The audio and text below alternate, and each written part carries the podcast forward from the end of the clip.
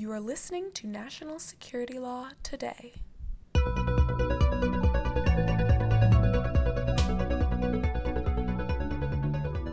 Welcome to National Security Law Today. I'm Yvette. And I'm Nicole. Quick disclaimer because lawyers need and live by disclaimers. The lawyers on NSLT are always here in their individual capacity and not on behalf of any agency or company. Unfortunately, Elisa is sitting this one out, but we are lucky to have the former chair and current senior counselor of the Standing Committee on Law and National Security, Professor Harvey Rishikoff. He's also the director of policy and cybersecurity research and visiting research professor at the University of Maryland Applied Research Laboratory for Intelligence and Security. He has worked in a number of intelligence agencies in his time as a national security lawyer, including as legal counsel to the deputy director to the FBI and the senior policy advisor to the National Counterintelligence Executive. Hello, Harvey. Thank you, Yvette. I must say it's great to see you guys, and it's great to be back on. And I'm very excited that Seth has agreed to join us today. I've known Seth for many, many years, and he is one of the more thoughtful, interesting commentators in the space. So I think we're very lucky to have him. As usual, Harvey is off script and has not allowed me the opportunity to introduce our guest, who is Seth Jones. So he has jumped the gun. He's very excited to have Seth here. Excited. um, Seth Jones is currently with the nonpartisan think tank CSIS. You may know him from his outstanding books on terrorism, like Hunting in the Shadows, The Pursuit of Al Qaeda since 9 11, or In the Graveyard of Empires, America's War in Afghanistan. Seth is here today, though, because he is also an expert on domestic terrorism. And the FBI director, Christopher Wray, has identified domestic terrorism as the greatest threat our national security um, apparatus is undergoing at this time. Seth, I too welcome you to the podcast. Uh, it's great to be on. Thank you both. So let's dive right in. Seth, how did the threat topography change from 9 11 and outside threats to include Antifa, QAnon, Boogaloo, and internal and other internal dissent? Well, I think it's important to note um, in the years after, immediately after 9 11, I mean, there's no question that the focus of the threat in the US homeland was coming originally from uh, Al Qaeda and individuals either associated with or inspired by Al Qaeda. Uh, not just obviously the 9 11 attacks, but in the subsequent years after that, there were multiple plots, including uh, the, the nearly successful plot by Najibullah Zazi. Uh, we had plots after that, including uh, David Headley plotting attacks overseas from the north side of Chicago. We had Umar Farouk Abdulmutallab, the uh, underwear bomber, um, uh, partially detonate a bomb on its way into Detroit from Europe. But over over the next decade, what we began to see is a migration away from Salafi jihadist terrorism in the U.S. And there were some attacks. Uh, there was the uh, Omar Mateen attack in uh, Orlando at the Pulse nightclub. We saw attacks in San Bernardino. We saw one on Halloween a couple of years ago, um, right around the Hudson River in New York City. It was a vehicle attack. But for the most part, there's been a serious decline, which is a little bit different from continuing uh, jihadist attacks in Europe, including one recently in France, a beheading. And instead, what we've seen is, is a rise in white supremacist activity. And then in 2020, even a rise in anti fascist and some anarchist violence in the US. I mean, there are a whole range of reasons why that's probably the case, but I just wanted to highlight one uh, notable change, and certainly a change from this last period of white supremacist and other activity in the 1990s, which is we're seeing a massive proliferation of activity online uh, and a range of actors, extremists that are that are uh, operating on mainstream platforms like Facebook, Twitter, Instagram, Telegram, lesser known platforms like Gab, Discord, uh, Minds, and BitChute, and then forums like Stormfront and Iron Forge in ways that connect extremists overseas. So I think you know the digital platforms have helped sort of explode domestic extremism in the US in ways that we haven't seen in quite some time? Uh, great, Seth. It's actually it's quite intriguing because you sort of prefigured sort of the questions I think many of us would like to hear you ask and hear you respond to, which is that you know we sort of understood the roots and ideological motivations of ISIS and Al Qaeda. Yeah, I think we had a sort of a peg on what their their vision was for the future and their criticism. But you you've now highlighted the issues of the white supremacists and these anarchists um, and they seem to be motivated by somewhat different animation as to what's driving them. But and then you've also mentioned that what's interesting is their use of these platforms, the new social platforms, as being a new form of tactic or let's say targets. Could you elaborate more and you, what, what do you think is going to happen in the near term? What do you think the role of these platforms should be in this in this space? because you know there's a great deal of controversy about Section 230 of the of the act, and I, I'd be curious as to what is your take about what would be the appropriate way that you think both the government and the platform should respond. Yeah, I mean, on the on the evolution, even before getting to the platforms, on the evolution that you talked about, I think that's one thing that's really interesting about uh, dom- the domestic extremist landscape in the US is, is actually how decentralized it is. So whether it's white supremacist groups, militias, anti-fascists, whether it's Boogaloo or or anarchists, what we don't see a lot of is hierarchical organizations, ones where we have a clear leader, a command and control structure, um, you know, something along the lines of what we've seen over the past couple of years with the Islamic State, ISIS, or even Al Qaeda, which has a leader, or has a command and control structure. It's a very decentralized mm. apparatus. And that's true online. And I think this gets to part of the challenge online is that it's so decentralized and there's so much going on, some in some cases connected, some cases very disconnected and disparate um, I, I, do think, though, that uh, you know I'm not I'm not a lawyer, but I would just say someone that has been in the terrorism sphere for a couple of decades. I think the line that becomes extremely dangerous is when individuals online beginning uh, begin to support violence, uh, or or even the threat of violence against targets. And I think in that case, um, it's certainly well within reason for some of the, the digital platforms uh, to take content down that violates their terms of service. I think the challenge that we face, though, is that what we're seeing with extremists is as they lose some of their access to platforms like Facebook, they've just gone to second tier locations. Mm-hmm. And so it hasn't, I mean, what the, the downside for them is that you know some of the big platforms twitter uh, facebook are a, a, great opportunity for them to reach a reach a wide audience. They start to have a much more targeted audience as they get into discord and gab and much less uh, ability to to hit larger populations.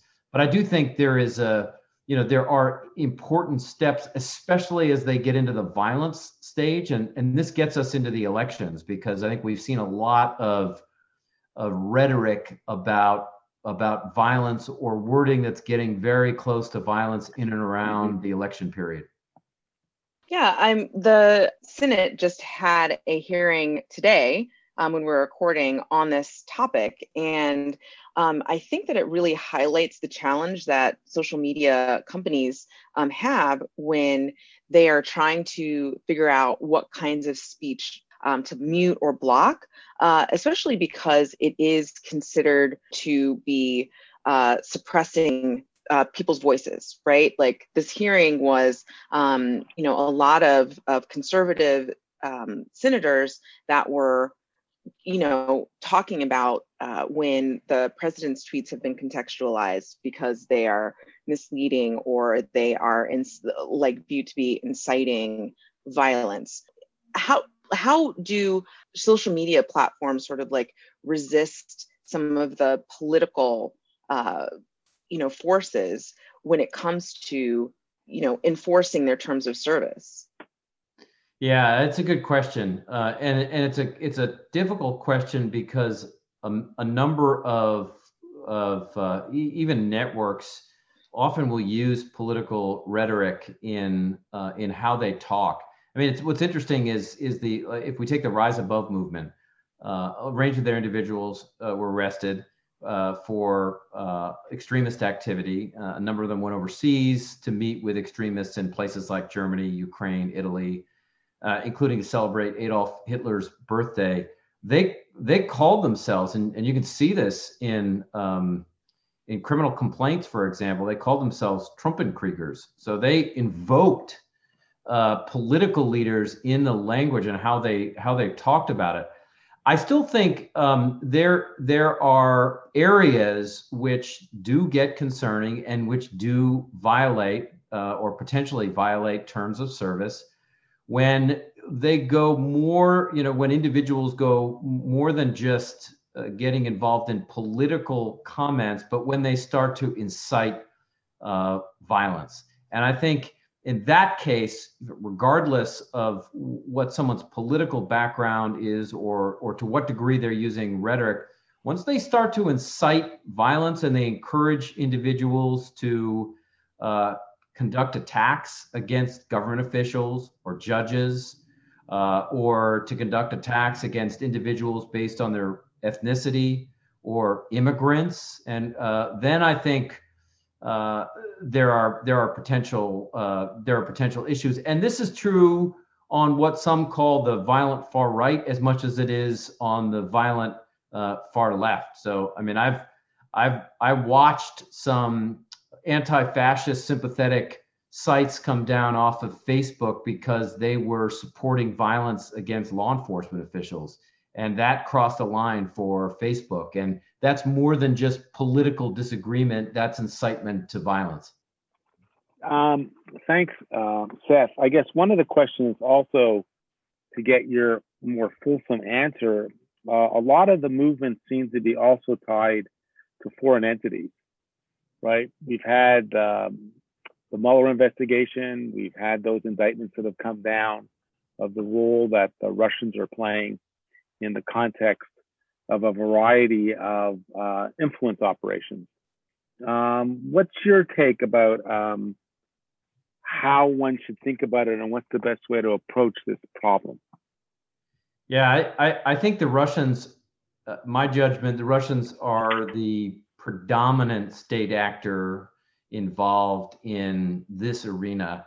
Uh, I, I, would characterize it as more propagating, and they're not really creating, a, at least my awareness, not creating a lot of content.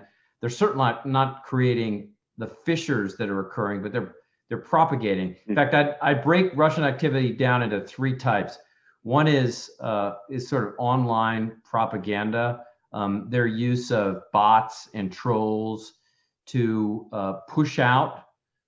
And in particular, it's been types of information like white supremacist information, alt right information uh, mm-hmm. publicly. So uh, there are a number of indications that the, the elements of the Russian government or connected to the Russian government have uh, pushed out uh, information along those lines and really to create fissures. Second is uh, the Russians have provided, we know, support to militants that have um, gone to train in places like Ukraine. I mean, Ukraine is, in some ways, it's a foreign fighter battlefield for extremists, including some white supremacists and uh, some extreme right entities. And I've talked to a number of European law enforcement intelligence agencies who have expressed serious concern about individuals from their countries going over to train in Ukraine with some help by Russian organizations. They're in like Donbass and Eastern Ukraine areas where there are Russian backed rebels, uh, and then have gone back into Western Europe, haven't necessarily violated any laws, but do pose a threat. And the third issue uh, that the Russians pose is, is sanctuary. So, one hmm. of the more dangerous white supremacist groups operating in the U.S. is the base. Uh, they lifted that from what uh, what Al Qaeda called itself. Yes, and it's it is more than I think just a coincidence that uh, Rinaldo also called Roman Wolf, is mm. Uh, according to a number of um, indications based out of mm. St. Petersburg, Russia. Uh, so he's operating uh, in Russian territory. I think I think the Russians, you know, they haven't. I'm not sure they've created a lot, but they've certainly tried to foment um, uh, extremism, including on digital platforms. So I'd love to talk kind of a, a, little bit more about, you know, how these groups think about themselves, right? A lot of the language um, in in some of these terrorist groups is rooted in the concept of the militia, um, which is, you know, something that's that's uh, found in the Constitution uh, and it's been uh, cited in Supreme Court cases uh, as as uh, something that you know we hold dear in the American tradition. Um, what are you know? Can you talk about like the concept of the militia and how it's kind of morphed over time? I I, I just there's a departure from what traditionally was viewed as a militia. Um, which I guess the mainstream would refer to as the, the National Guard, and what these like you know these homegrown militias are are characterizing themselves as? Yeah, it's a good question. And I think the concept of militia is actually changing even in 2020 itself. I mean, if we go back to the uh, around the time of the Constitution and, and even around the time uh, that the U.S. was fighting for independence, uh, George Washington had to rely on state militias uh, to fight against the the British.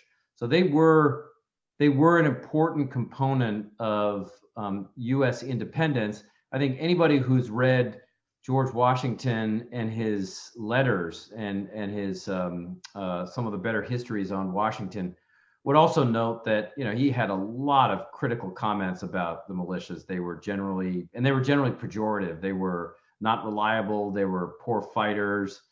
Uh, so e- even he was critical of the role they played, however important it was in independence. More recently, um, we've got sort of three kinds of militias. Uh, first is we've got what I would call sort of armed fraternities, and these are these are local networks that don't necessarily they don't pose a threat to society per se. They're more opportunities for people to go out and train and shoot guns and and drink beer. And uh, you know, I mean, they they uh, they're able to do it in a way that is legal. Uh, they don't pose a threat um, but they uh, but they go have fun and they uh, they train and they they're they're armed. The second are a little bit more dangerous, um, and they are the violent anti-government militias, where they view the government as an enemy. And I think we, you know, one of the more recent cases was the plot against the governor of Michigan, where a number of individuals connected to militias in states like Michigan and Delaware conducted a plot, reached out to another larger militia in Michigan, the Wolverine Watchmen, uh, in case they needed access to two or three hundred uh, individuals for an armed assault. And so, I mean, in that case, uh, this was targeting a sitting governor of the state, and and and so that second category is dangerous and is a threat. There's a third form which is somewhere in between, and we've seen um, we've seen local militias form that aren't necessarily anti-government that are attempting to protect property. Uh, we saw them during uh, some of the demonstrations uh, in the summer of 2020. They appeared in places like Kenosha, Wisconsin, Oakdale, California. Um, in some cases, they tried to cooperate with law enforcement agencies. In other cases, I spoke to law enforcement officials who said they had they wanted nothing to do with militias. They didn't want any armed groups in and around their jurisdictions.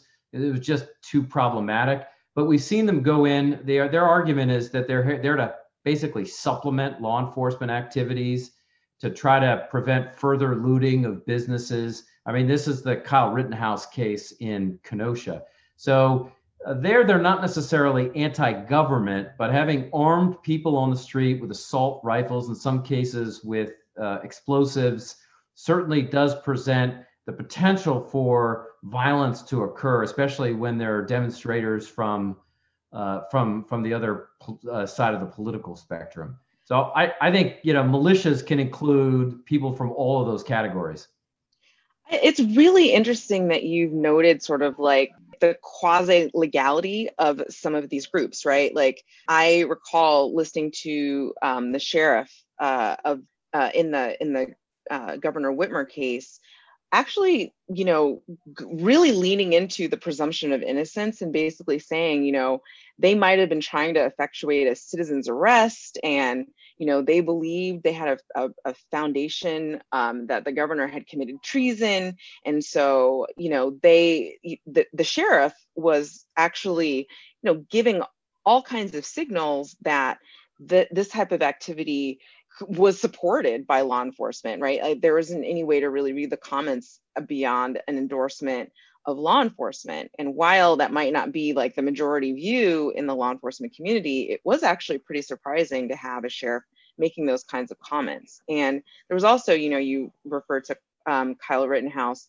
There's also kind of like the fact that he was not arrested right in the moment that was seen to be uh, you know acceptable to be carrying this weapon around during these uh, peaceful protests. So my question is like how if law enforcement itself is blurring the lines between what's legal and what's not, how is it possible for, you know, people to know what is legal and what's not? That's a very good question. I think I think there's a lot of gray in the answer to that question. I mean, I, I think it's look, I think it's pretty clear cut when uh, a group of individuals are plotting an attack against a sitting government official, um, that that crosses a lot of lines, including legal ones. Regardless of what someone may say to try to defend them, I think it crosses lines when when when they're plotting an attack. Um, I think it becomes a little bit more difficult to adjudicate when individuals are coming out into the streets when there are broader demonstrations they say they're protecting private property. Uh, there's a lot going on in and around that specific city. And we're seeing this again, we're seeing this in major urban areas. We're seeing it in Portland, we've seen it in Minneapolis. We're also seeing it in places like Oakdale, California, which is much smaller uh, uh, setting. And there, uh, they're primarily defensive as opposed to offensive. So is that illegal if they're on private property with guns protecting or trying to protect a, a business from being looted, glass from being thrown in? Probably not illegal. Um, and I think that's the challenge we face is what we call the security dilemma. It's a term from game theory where it becomes very difficult to assess in an urban setting when tensions are high and someone's carrying an assault rifle, is that defensive or is that offensive? How do you know that? Especially if, if again, there are individuals from multiple sides, politically and ideologically, tensions are high. How do you know whether that weapon is offensive or it's defensive? And the, and the answer is you don't know uh, in that specific setting. And I think this is what makes the current condition we're in in the U.S.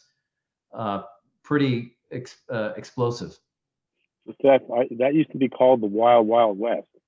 So uh, I guess my the issue is it's a hard question. You know, our colleague uh, Audrey Cronin had written an interesting book about how does terrorism end, and she had laid out a variety of four or five ways that these groups usually resolve themselves one way or another.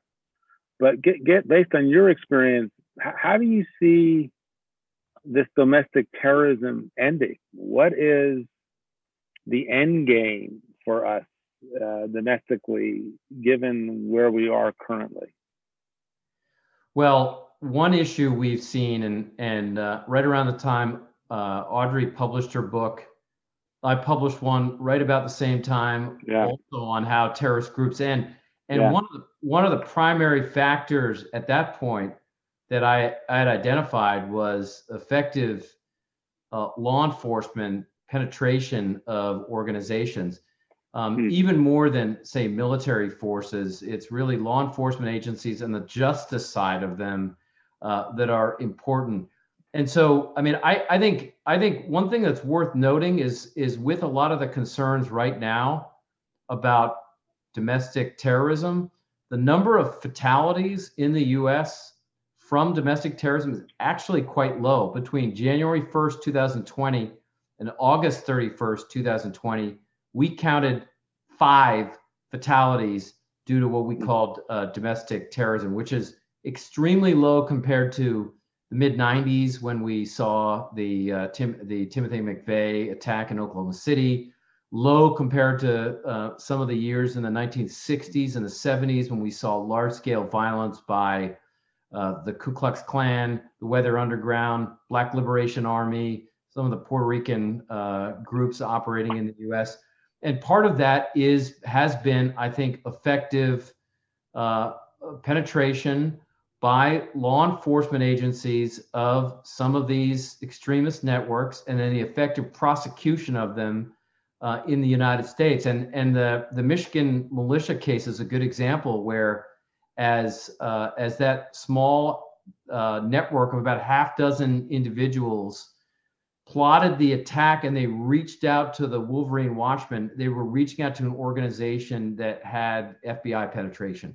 And so, I mean, a good example of, I think, for these kinds of, for, for this kind of domestic terrorism, I think to start to end, um, the FBI has got to continue and local law enforcement agencies to con- continue to shift gears away from the jihadist terrorism, which you don't see a lot of threats there there were some concerns a few years ago about Hezbollah and the, and Shia terrorism, uh, including ones that were supported by the Islamic Revolutionary Guards Quds Force. I think the the the focus has to be domestic groups, organizations, networks, individuals right now. So I, I think that's a that's a key part of it. Well, I gotta say that is that's you know optimistic. I'm I'm glad that you have kind of an optimistic view. Um, but that said, the threat is not zero. Can you just talk about what some of the you know the greatest uh, domestic terror threats that exist in the United States still? Yeah. By the way, uh, it, it, it, the optimism is more like a decades long view rather than a weeks or months or necessarily even years. Um, I think there's there are a lot of reasons to be concerned. I mean, I think as I look at the next couple of um, even months ahead, uh, I, I, I would say we started off this conversation by talking in part about the fact that much of the domestic extremist landscape in the U.S. is pretty decentralized. That that could definitely change. I mean, we do see some centralized organizations like the base Atomwaffen Division, which now includes the National Socialist Order, uh, the Feuerkrieg Division. It's got some uh, semi-organized, what I what I'd call movements, like the Three Percenters, the Oath Keepers, um, the Boogaloos, uh, even organizations like QAnon, some of the local militias, um, anti-fascists, including uh, some organization at local level, including John Brown Gun Club, and then and then anarchists uh, and some local anarchist network. And I think, for example, you know, with a with a Republican victory in the elections, uh, we certainly could see major street demonstrations and violence. I mean, I've already been keeping a close eye on the um, digital platforms, there is a lot of discussion about what to do with a Republican victory and to hit the streets. I've, I mean, I'm talking about on the violent side, and there's also a lot of discussion about what to do with a Democratic victory and uh, how to organize resistance against the government more from a white supremacist and a militia angle the the thing that would concern me most, I think, is uh, the the growing formation of actual groups in the United States.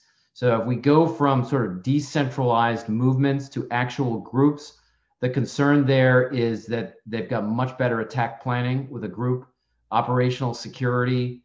Uh, they can organize and train better and they'll be a much more dangerous threat uh, to society. So if we start to see better organization, more command and control, group leaders, a more effective and unified propaganda, I think we'll have a much more serious problem on our hands in 2021. Uh, Seth, uh, thanks. You know, uh, Thanksgiving's coming up, and uh, one of your wonderful recent books, A Covert Action, Reagan, the CIA, and the Cold War, the struggle in Poland, sort of lays out in detail. It's a great stocking stuffer for Thanksgiving. But one of the ironies that I'm going to pose the question to you is that you lay out how, you know, the U.S. helped fund underground newspapers, support radio programs, conduct proactive information campaigns, all covertly. And it was a very effective information operation. And now, do you think we're sort of reaping what we sow, which is we're having an extensive potential information operations coming at us uh, from our adversaries. And uh, these groups are being motivated by what appears to be some foreign influence. Uh, is what's your reaction to that? Is what's good for the goose is good for the gander, or as this have they stepped over a international line here in your mind of what is taking place with these information operations? Well, I think you know part of the issue is that when we look at the Cold War, which is which is uh, which is the case study that you highlight, yeah. the KGB was very aggressive at, at conducting what they called active measures, mm-hmm. um, and you know active measures included a range of of significant disinformation campaigns, including probably one of the most successful of all time, which was the uh, the effort uh, from the KGB to tie the spread of AIDS to right. uh, its production, false production at U.S. military labs at Fort Detrick, Maryland. That the whole thing was was a hoax. But the KGB, as you know, it was an effective campaign. It took root. Public opinion, even in the U.S. and in a number of African countries, changed and accepted uh, this this falsity that the U.S. was involved in a, uh, uh, uh, you know biological weapons program that that got ugly that led to uh, AIDS. Um, you highlighted the CIA campaign in Poland. I mean, I would say, look, that that the information arena is is a is a, a good example of where competition is occurring. When people talk about you know this shift in the U.S from uh, counterterrorism to great power competition. I think the reality is, particularly with with countries like Russia, competition is not about a conventional or even a nuclear fight in the Baltic states. It's about daily, even hourly competition, including in the information arena. What I what I would say should be a big line in the sand for the U.S. is and, and is not for the Russians. They are very willing to put out disinformation, outright lies, as they did with the AIDS campaign and as they did with the origins of COVID 19, where, uh, much like the Chinese, they argued that the origins were a US military participating in military games in Wuhan in 2019, complete fabrication. I think you know it's one thing for the U.S. to conduct an information campaign, including public diplomacy, which is done by the State Department or, or other organizations. But I think the US has got to stick to its core principles. It should not be disinformation or misinformation.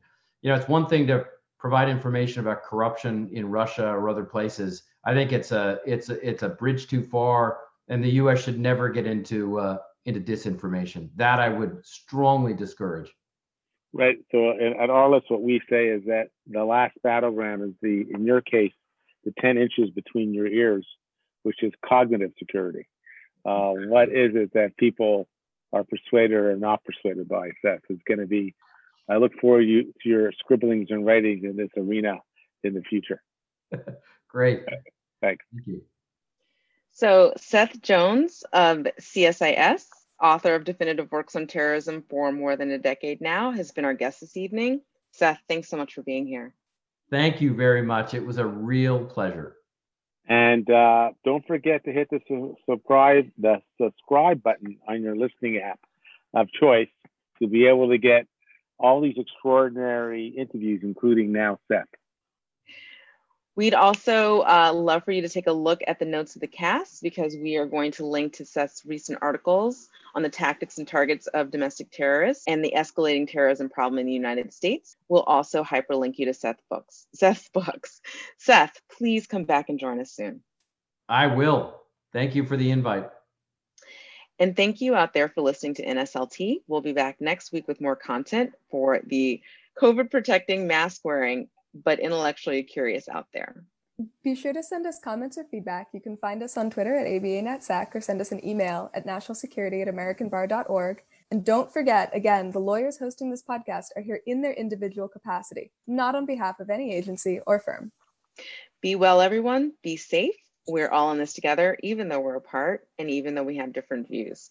Let's come together through education, knowledge, and growth and avoid that domestic terrorism uh, that's coming across your Twitter and Facebook feeds.